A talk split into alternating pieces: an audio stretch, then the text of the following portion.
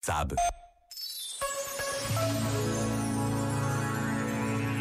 Perdoar não é esquecer, bem o sabemos. Mas o facto de não esquecermos não pode desvalorizar a grandeza do perdão.